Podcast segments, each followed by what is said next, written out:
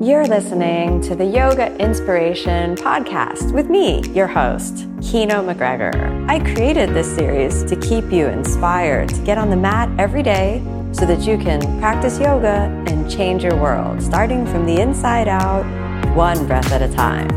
Thanks so much for listening. Your support means everything to me. First of all, the time is precious. The time is short. Those of you who have been here in this course, the time is nearly over. In the blink of an eye. We're here one moment, gone the next. Life can change in an instant. The question for you is what, what use will you make of the time that we have, whether it's together or whether it's here on the planet? This is why the spiritual path is considered to be a solitary endeavor. You can spend the time here on the planet doing nothing. You know, you can spend your time uh, sleeping, snoring, you know, tuning out. You can spend your time watching Netflix. You could reach the end of the Netflix library. This could be a goal. This could take many years, right? And then they put new things on. You need to watch again, right? So we can make we can we can waste our time. Is what I'm saying. Or we can realize the preciousness of the life we have and the time we have, and we can make good use of the time. Life can change in a moment. We have the illusion that things will last forever. We have the illusion that we'll always be here, that there'll be more time to practice later, and that maybe we should do something else that's more entertaining now. We have the illusion that we'll have another chance, but it's not always guaranteed. You don't know. Life can change in a moment. The snap of a finger, everything that we have assumed to be true up until that moment can be disrupted, can change. Perhaps there is no more truth of the last two years of our life other than disruption and change. So if that is not a wake up call for us to understand the preciousness of what time we have, then I don't know what can be. It's your choice, what you make of the time. It's your choice. How are you going to make good use of the time? The time we have to practice together, the time you have to practice yourself, and the time you have on the planet in this body, in this incarnation. Never have this body again. never have this time again. Once the time is gone, it's gone.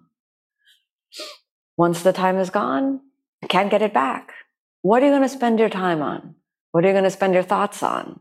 How are we going to you know, occupy our mind in the short period that we have on the planet? Do we continue to engage in the old habit pattern of the past and regurgitate the old stories of conflicts and harp on our divisions within ourselves, within others? Do we let ourselves escape? Do we decide to sleep in instead of show up and practice? Do we decide, eh, I just can't take this. It's too difficult do we decide to quit for one reason or another? Or do we decide to show up and do everything we can, do all the good we can for as long as we can uh, with the time that we have? And these are the choice we face every day. And it's up to us to continue that path and to figure out how we can do that work. At any moment, it could all be gone. We have the idea, for example, when I first started practicing Ashtanga yoga, so many people had the idea that Pattabhi Jois would always be there. You know, oh, I'll go in the future. I'll meet him then. Oh, I don't have time to go to India. I cannot quit my job, leave my family and my pets. You know, what will they do without me to feed them? I'll go later. I'll do it later. I'll do it later. But later never came. And then he died. And then they thought, oh, I missed the opportunity. I'm so sorry I missed the opportunity. I always thought that I would travel to the Vipassana Center in um, in India to meet the uh, Goenka, and I never did. And then the time was gone, and he's no longer here. So many people we expect they will be there forever, and then suddenly they're not. The expectation of eternality is an illusion. It makes us think that this moment is not enough it makes us think that there is some moment out in the future that we should be waiting for, that we should that that will be our time. But the spiritual path tells us that this very moment is all we have. If we're not able to make good use of this time, we may never have another opportunity. Those of you who are here in this course, I hope you come back, but we don't know what the future brings, you know? So much uncertainty. We don't know. We hope to see you again. We don't know. All we have is this moment and what we've been able to glean from the efforts of our practice. That's why our personal commitment to practice is so important. Why we say it's with patience and persistence. Why we understand the preciousness of this moment. Every moment so precious because we're choosing breath by breath. We're choosing breath by breath. What are we going to focus on? What new patterns are we working on in our mind? Each time we choose to show up in practice, each time we choose, oh, my mind is going here. The thoughts of anger, animosity, ill will, aggression, anxiety, sleepiness, zoning out, all those thoughts are there, but I choose the breath. That choice is monumental, heroic, and courageous. And it has to happen over and over again. Because if we don't, at any moment, the fear kicks in. If we don't, at any moment, the doubt kicks in. If we don't at any moment, the anger is too tempting, too real, the biology of it too salient in our bodies. The craving for entertainment, for something more stimulating is too overpowering. So it's up to us to cultivate awareness and equanimity, awareness and equanimity, and to understand the preciousness of our practice. Because if we don't, the whole life passes us by and our dying thought could be, oh, I missed out. I didn't share more love when I could have. Oh, I didn't work to better myself. Oh, I didn't go and experience the depths of myself. What did I do? I slept in a lot. You know, what did I do? Now you've heard from Tim a lot, so you can say I ate a lot of donuts. You know, I mean, there's nothing wrong with donuts. There's nothing wrong with sleeping. But the idea is that if that quality, which those come to represent in a humorous way, so the quality of sleeping, zoning out, escaping, disregard, we have, um, uh, maybe you remember from the Yoga Sutras, we have this concept of disregard, you know, uh, the idea which is beyond doubt, but to disregard, it's almost like a disrespect of the practice, which kind of, it's this feeling of not mattering. Oh, this, I'll do it later it's a disregard of the practice. I'll take care of it later.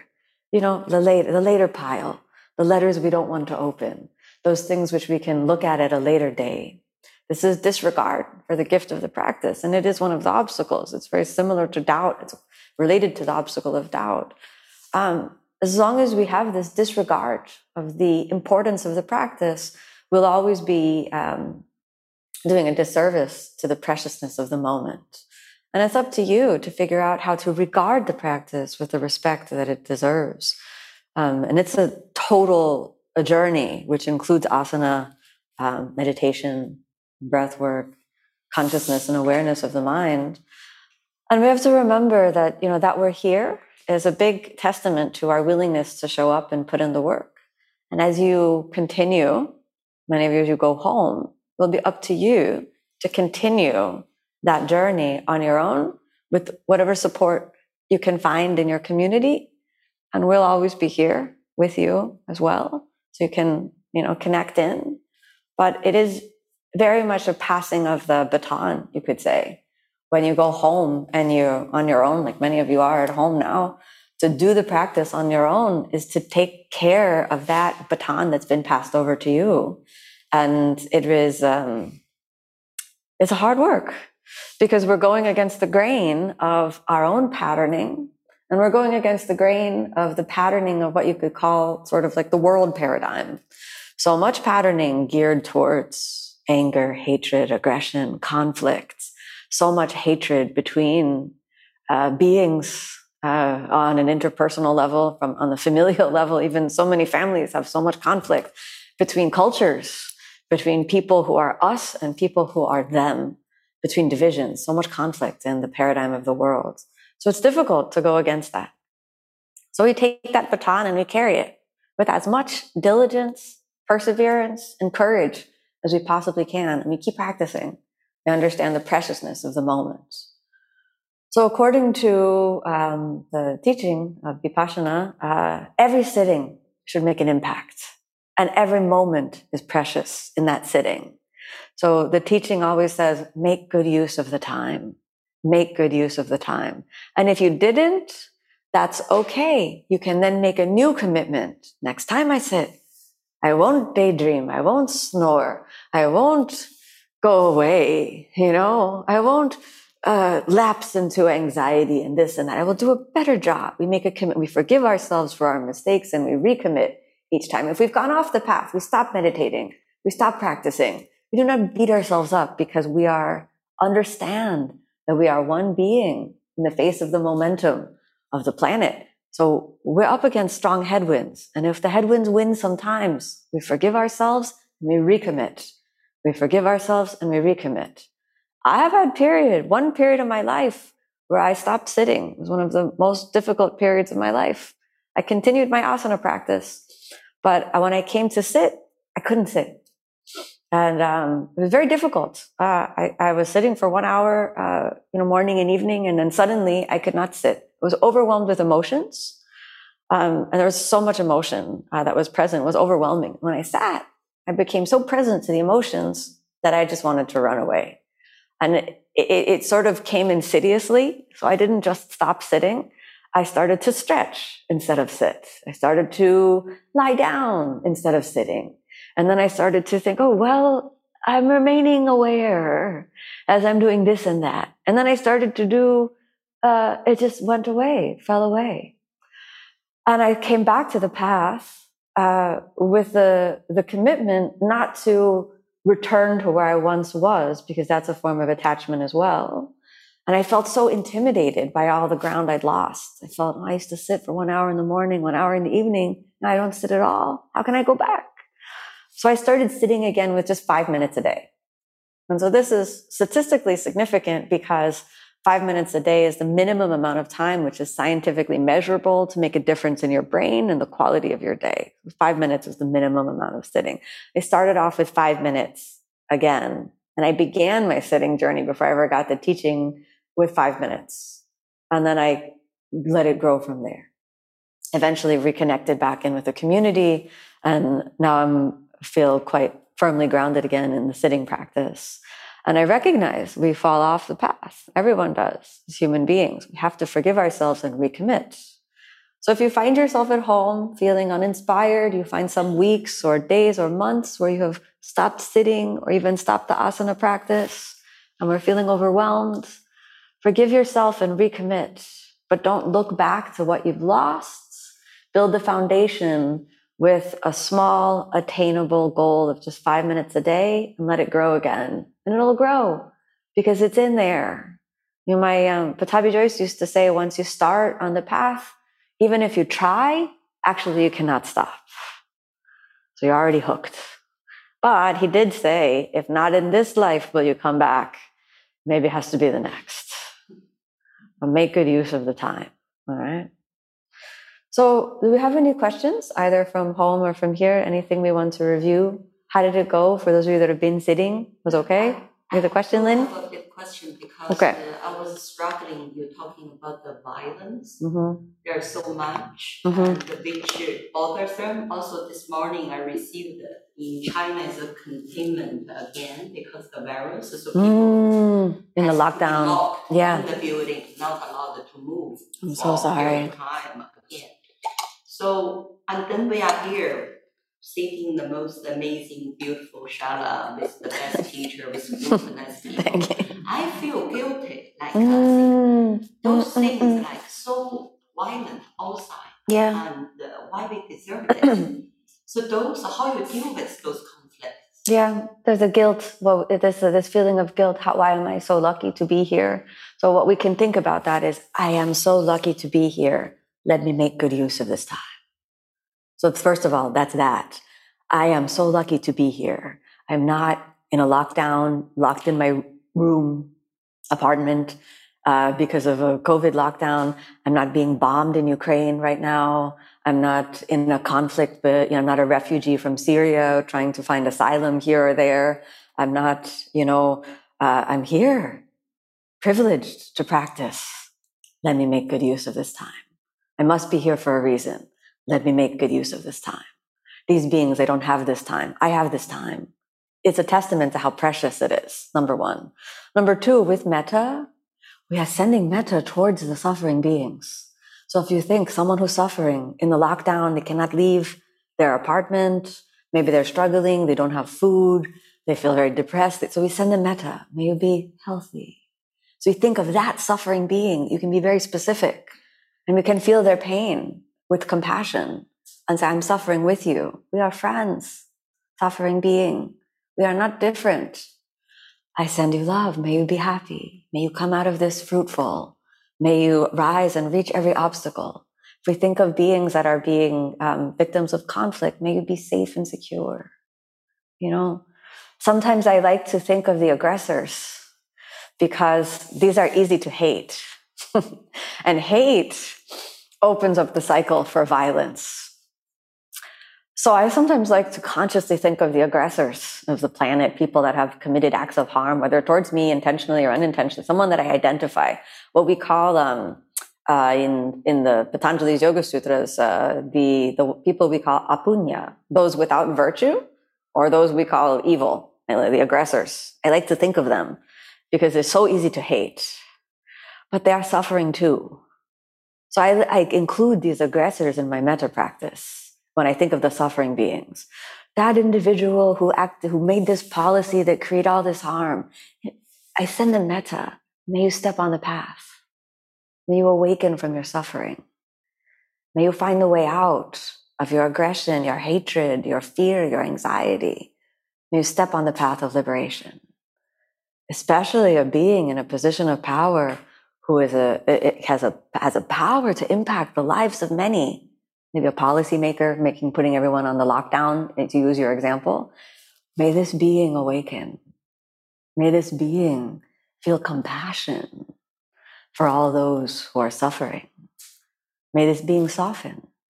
The illusion of anxiety, fear, may it go so that wisdom arises. So I, I make a conscious effort to send metta to those individuals that are uh, that I deem as aggressors. You know, I think it's a big part of the metta practice, actually. But it's the it's what we call the alchemical part of the metta practice, as the the hardest part of the metta practice. And it said that you can really only do that if you yourself are not triggered. So if you are actually feeling hatred, you can't do that. Like so, it's better not to disturb your metta practice until you reach what, it, what Patanjali calls upeksha or neutrality towards those you deem uh, uh, uh, aggressors. And usually what happens, so you, you, everyone, we know this sutra I'm talking about. This is, you know, a book one, number 33, Maitri, Karuna, Mudito, Pekshanam, Sukha, Punya, Punya, Vishayanam, Bhavanatas, Chitta, Prasadanam. So we went over this with Tim, yeah. So Chitta, Prasadanam. Chitta, the mind, Prasad, offering. To create the yogi's mind is to create chitta prasadanam. So a yogi is a light unto the world, an offering unto the world, a holy offering unto the world, a sweetness to the world. Chitta prasad, right? How do we do that? Well, maitri, friendliness, metta, friendliness. Uh, we cultivate this attitude of maitri, uh, karuna, compassion. So maitri, karuna, mudita, joy, which we call sympathetic joy. We celebrate the successes and virtues of others. Can be hard, you know. Uh, and then upeksha, equanimity.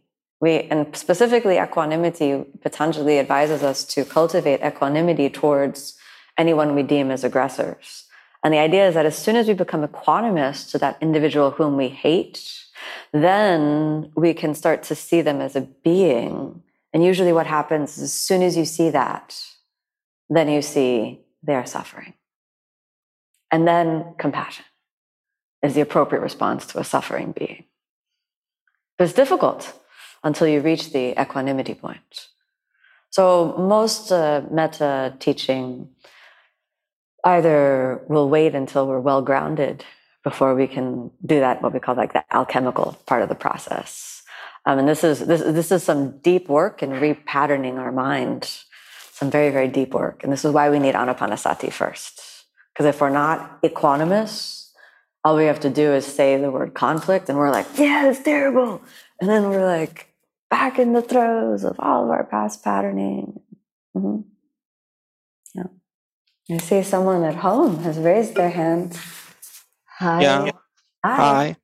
Hi. Um, I'm totally stiff every morning, and that makes asana practice painful and a bit frustrating. So I interrupted it for a few months. Is it normal, or is there a trick to bypass that stiffness?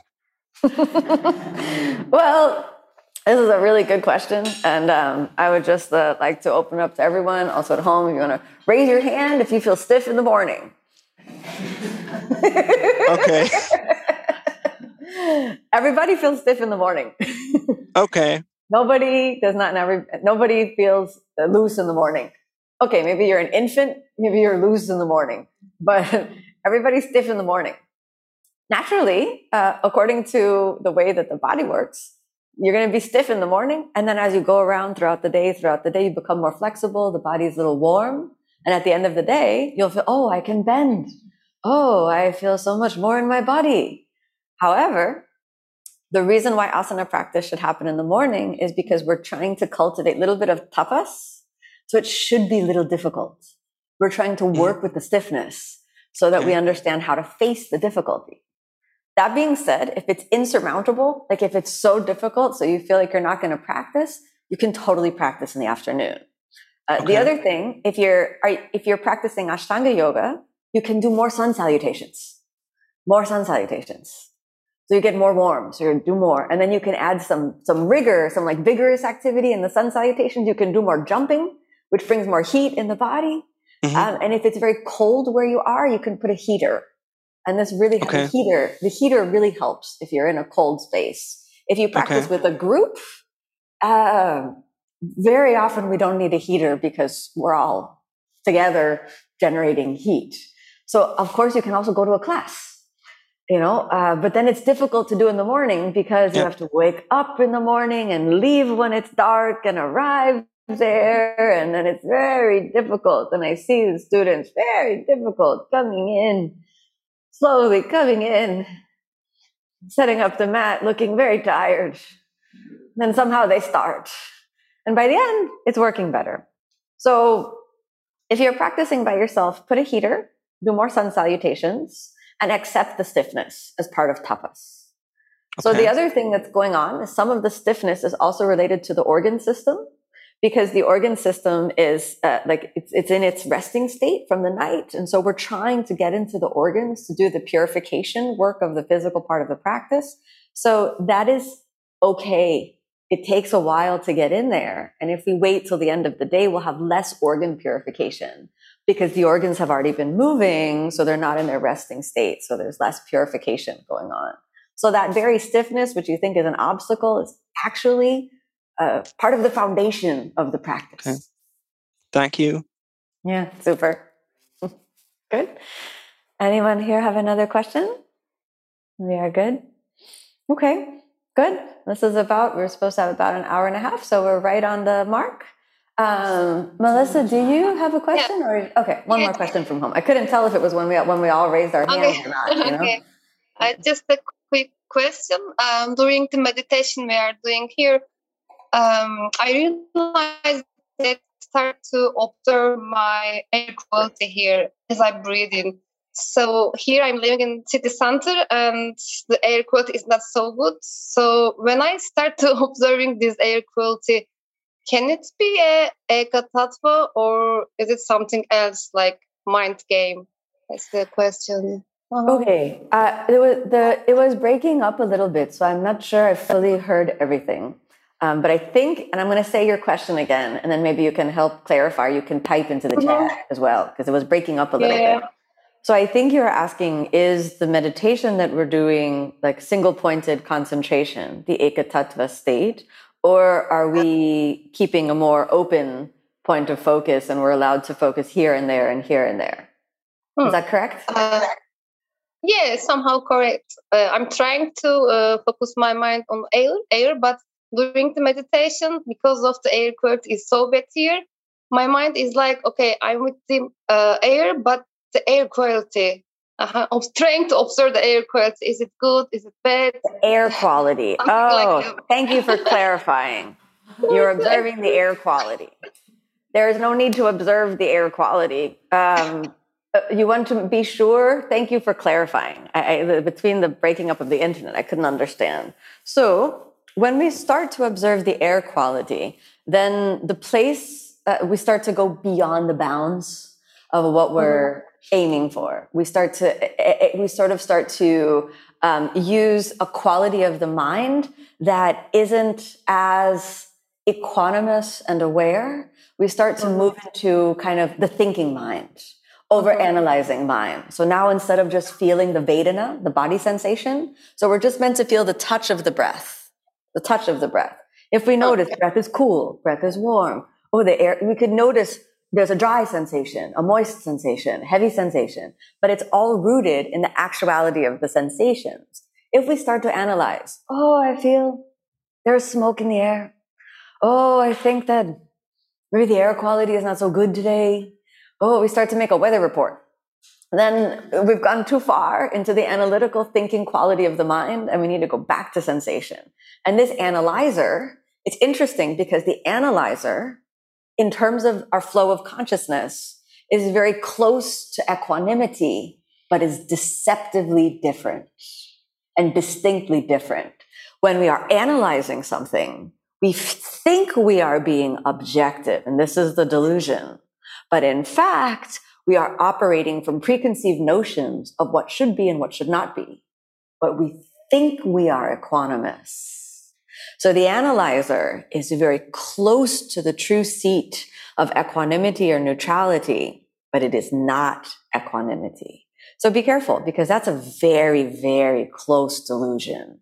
And many people actually have that, that they, that they think that, that, that when they're operating from the analyzer, that they are operating from equanimity. But equanimity is not making value judgments or logical assessments. It's a mere kind of opening to the truth of the moment. And as soon as we start engaging in, again, this analyzing type of this and that, like logical type of thinking, then, then again, we're in the, we're in the realm of logic. And logic is not bad, but what we have to understand is that logic, by its very definition, is based on our preconceived notions of what is and what is not, what should be and what should not be. And logic operates within a, a, a certain paradigm of assumptions. And as long as we're operating within that, we're not occupying the seat of equanimity. Makes sense. Great. Thank you. Thank you so Super. much. Nice. Great. So uh, again, I just encourage everyone who enjoys the sitting to sign up for the 10-day Vipassana course, dhamma.org. There are courses all over the world. Probably there's a center nearby you. Don't fear the course. If you have something in your heart says, I want to do this, go and do it. Don't worry about anything else. Just go and do it. They feed you nicely. You will hate everything for three days. Then you love everything immediately after. That's usually how, of course, the rare person that loves it from the beginning, but I, most people don't like it for three days and then fall in love.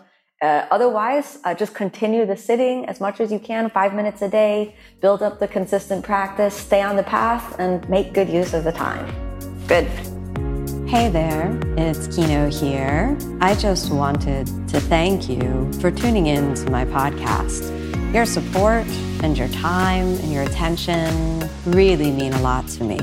If you're enjoying this podcast series, you can find the full length videos on my online channel, OmStars, and that's at www.omstars.com. You can redeem a 14 day free trial and get access to our full library of over 3,000 classes and also practice yoga with me online. I'd also love to see you in class sometime. So you can find my full live in person teaching schedule on my website, which is kinoyoga.com. And if you haven't checked out my books, I'd absolutely be honored if you'd check those out. You can find those available at any online bookseller. The Yoga Inspiration Podcast is designed to keep you inspired to get on the mat. And I hope you're leaving each episode with a little glimmer and spark of the spirit, which is the true heart of the yoga method. Thanks so much for tuning in, everyone. May you be happy May you be peaceful. May you be filled with love. Namaste.